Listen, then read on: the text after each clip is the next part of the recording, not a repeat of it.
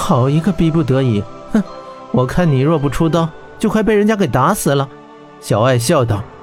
霍真并未回答，只是淡淡一笑。你为什么要毁掉那颗大天珠？拿走岂不是更好？小艾不解道：“我们无法驾驭那种力量，如果让邪火燃烧得更旺，只怕会更快地吞噬铁虎。”霍真说道：“这颗你绝不可以毁掉，它可是本小姐千辛万苦得来的，用完以后它就是我的了。”小艾说道。霍真笑道：“哼，猫小姐还是那个财迷的脾气啊。”她随即正色道：“我们得快些了。”喵喵，小艾叫了两声，化成了黄色小猫，趴在霍真的肩头。霍真急速赶向骑士营，那里中毒的骑士正在等着他。他们赶快来到了骑士营地之中，夜色融融，月光如水，整个骑士营都沉浸在夜静里，一除白日里的热闹喧嚣。也许是日间骑士们的欢庆太过热烈，如今他们都已经安静地睡去。霍真进入营地，心中掠过一丝阴冷，这仿佛太安静了，除了两声猫头鹰在咕咕叫，什么声响都没有。猫小姐已爬在她的肩头睡着了，她有些疲惫。营地之中只有一个房间还亮着灯，霍真知道中毒的穆拉提便安置在此处，温莎和白吉先生正在守着他。他来不及多想，马上赶向那屋里。天珠可以救穆拉提的命，他已耽搁了不少时间，现在要尽快为穆拉提驱毒。来到亮灯的大屋门前，霍真一摸门环，正要推门而入，猫小姐忽然喵的一声惊叫，霍真是心头一抖，他陡然后撤，轰的一声，门板被撞烂，一个庞然大物猛然窜出，一头巨狼。他张牙舞爪地扑向了霍真的脖子。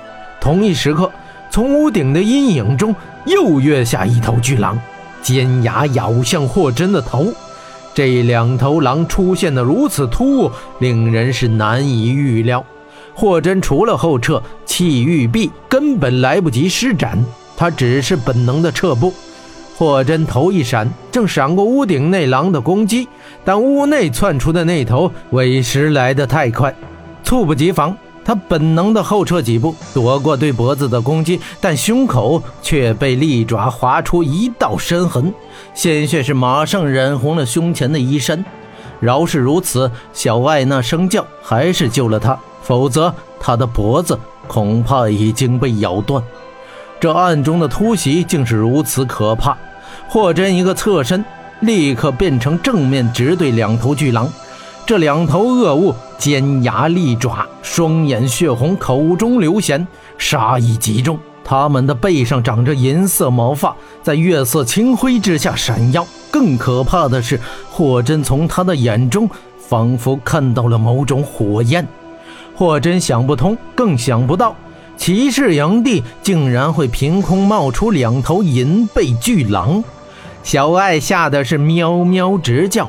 霍真突感右肩一阵剧痛，原来一时不察，又有一头银狼偷咬在他的右肩。这头狼身形稍小，实施偷袭，前面两头巨狼同时凶猛地扑来，霍真双手一支，正阻住前面两头巨狼。他丝毫不顾自己的安危，却对小艾说道：“小艾，快逃！”小艾惊魂未定，听到霍真发喊，嗖的一声从霍真肩上跃下。小艾一跃下，霍真急速提气，大喝一声，周身元气爆射而出。霎时间，三头巨狼都被震开了，三头银狼被震开倒地，在地面上打了两个滚，又再次扑上来。他们连抓带咬，缠上霍真。这三头银狼并非普通野狼，他们不但不惧霍真的真气，而且是攻击更加凶猛，极有头脑，每次进攻都暗含着战术配合。小艾落地，抖抖身子，正欲找个地方躲藏，突然一只大爪子将他按倒。这正是第四头银背巨狼所为。这头狼抓住小艾，锋利獠牙作势啃咬，小艾是命悬一线。